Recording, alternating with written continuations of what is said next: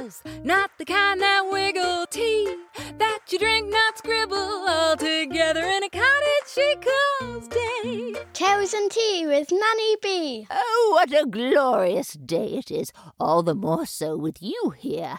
And you've come at the most perfect time.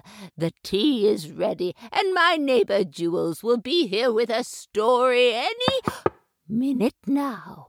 Is that my door? There, there seems to be somebody at it. Uh, hello? Hello, Nanny Bee. It's your neighbor Jules with a story. How delightful. Come in, dear. Come, come. Thank you, Nanny Bee. I've got a tale for you from way back when. Are you ready for a story? Oh, yes, please. Okay, then. The Last Gnome Standing, adapted for radio. A little man can make a big impact, and no one more so than Lampy. Nearly 200 years ago, when we used horses instead of cars and posted letters instead of memes, Lampy was minding his own business. In the lush German countryside, when a lord came to town, not the lord, but a lord, Sir Charles, in fact. He had a sprawling estate in England, but often took to visiting the continent to enjoy another way of eating, another way of being. It was on such an occasion that he came upon Lampy, a little gnome of baked clay with a wobbly white beard, blue dungarees done up tight, and a bright red hat with shirt sleeves to match. Lampy was doing what he usually did, standing under a large oak tree amongst the ferns and daffodils. He was a cheery fellow, a little mischievous, but ever so helpful. He and his friends watched over the garden day and night. It was on such a night that Sir Charles took sight of Lampy in all his glory. At once he wanted Lampy to move back to England with him. Lampy was heartbroken to leave all his friends behind. Sir Charles could clearly see, so an order was given, and the packing began of Lampy and his twenty gnome friends. You might think twenty a large number, but gnomes are very sociable. They prefer to stand guard together. The more the merrier. If every gardener was as attuned to the gnome's feelings as Sir Charles, they would know full well to never, and I mean ever, leave a garden gnome alone. Left alone, they become sad, and then mad, and then bad, and no one wants a bad gnome outside their home. The journey from Germany to England was a bumpy one, then a rolly one, then a swervy one. Lampy was never very good at traveling, and that is no surprise. Garden gnomes are notoriously cart sick and seasick and train sick. Basically, any movement, really. That's why they stand so still. After their journey, Lampy and his friends were weary. That is probably why Sir Charles' family could not see the potential delight of filling his rockery with crockery. Oh, do forgive me. Garden gnomes loathe the term crockery. They take great offense being likened to a platter that just lies around letting people eat off of it. Garden gnomes are very sensitive. They are either joyously happy or dreadfully sad. That is probably why the entirety of England either fell in love with them or despised their presence. Every other garden across the nation was soon echoing Sir Charles's inclusion by welcoming their own garden gnomes into their rockeries, their flower beds, and pond surrounds usually placed in the front garden, so all those who despised their presence could be fully aware of it. Lampy and his friends were celebrities as an ensemble, but no one could identify them individually, so they were afforded all the benefits of fame, but none of the pitfalls. That is probably why Lampy remained so grounded. He was always kind and friendly, even when he became chipped and faded. That was until his fall from fame. It wasn't his fault, or that of his companions. It was actually a very upsetting affair. Sir Charles, a lord and great lover of the garden gnome, went to join the lord. After a time of mourning, his daughters descended on the rockery and removed, without haste or due attention, each and every gnome in sight. When I say they, I mean the groundskeepers, but at the daughters' emphatic instructions. Some of the gnomes were dumped into the rubbish. Some were broken into bits to provide drainage in the bottom of a flower pot. But some, usually the ones with a twinkle in their eye, found their way into a groundkeeper's bag. Our Lampy was one such garden gnome. He found himself once again a bit weary from his travels, but soon perked up at the sight of his new home. It wasn't as grand as the estate, but it was as beautiful. The groundkeeper was a good keeper of his own garden, and Lampy stood guard with pride, and three other gnomes, which is probably why he was so joy filled for most of his time at number 42 Chipper Lane. Some of the other garden gnomes that made it into other homes weren't as fortunate.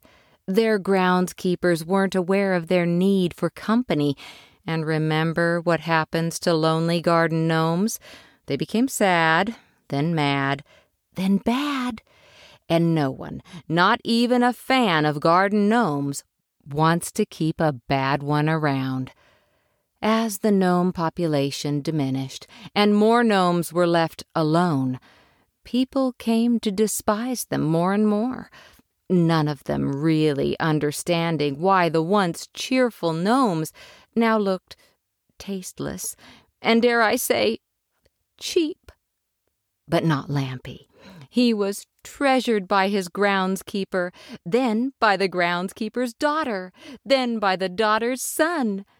Generation after generation left Lampy and his friends in the front garden of 42 Chipper Lane and the garden was never invaded by distasteful visitors such as moles or crows or foes in all their time there.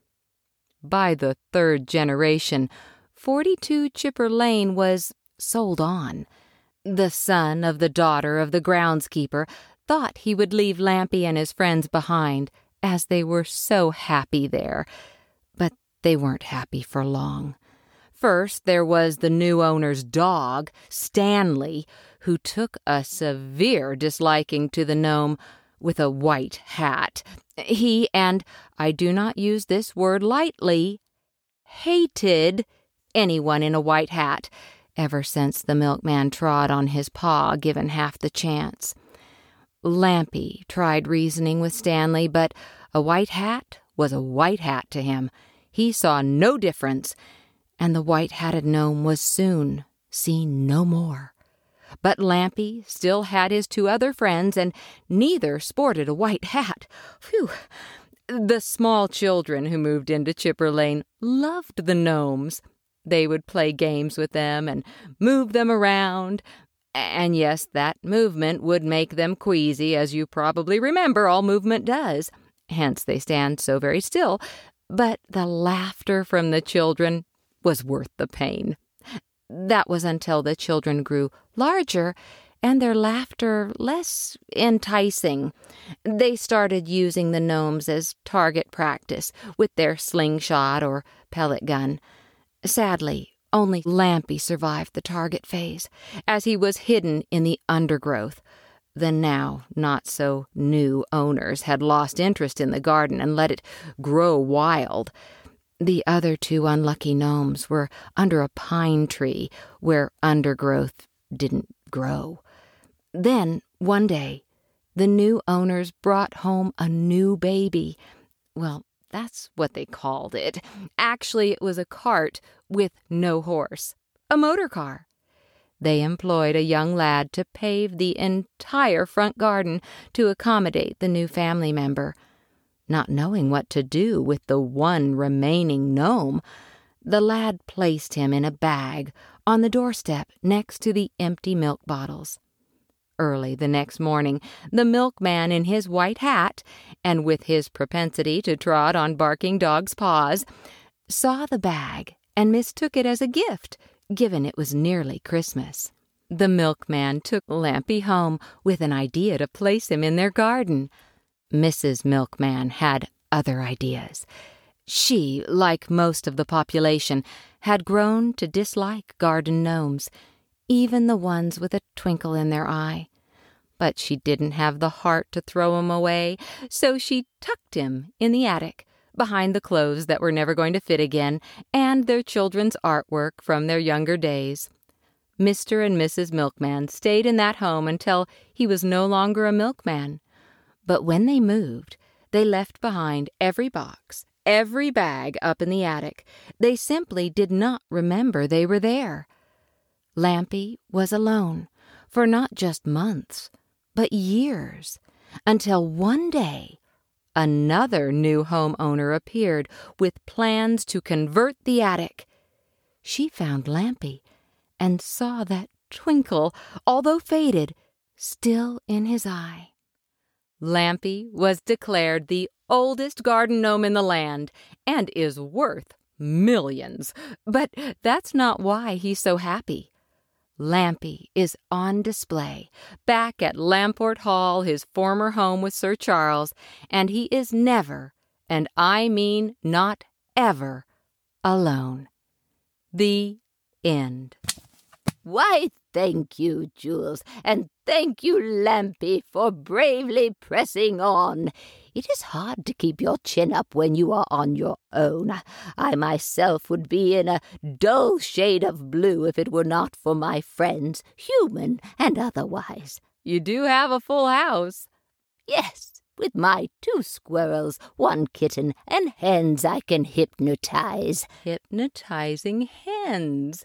That sounds like another episode of Tales and Tea. Go to nannybee.com. Go there to find out about all our stories. If you like the show, please say so on iTunes or Spotify, or even better, tell a friend. See you next week for more Tales and Tea. Go on and leave a message for Nanny Bee, and you might be on the show. This has been a Toad and Hole production for nannybee.com.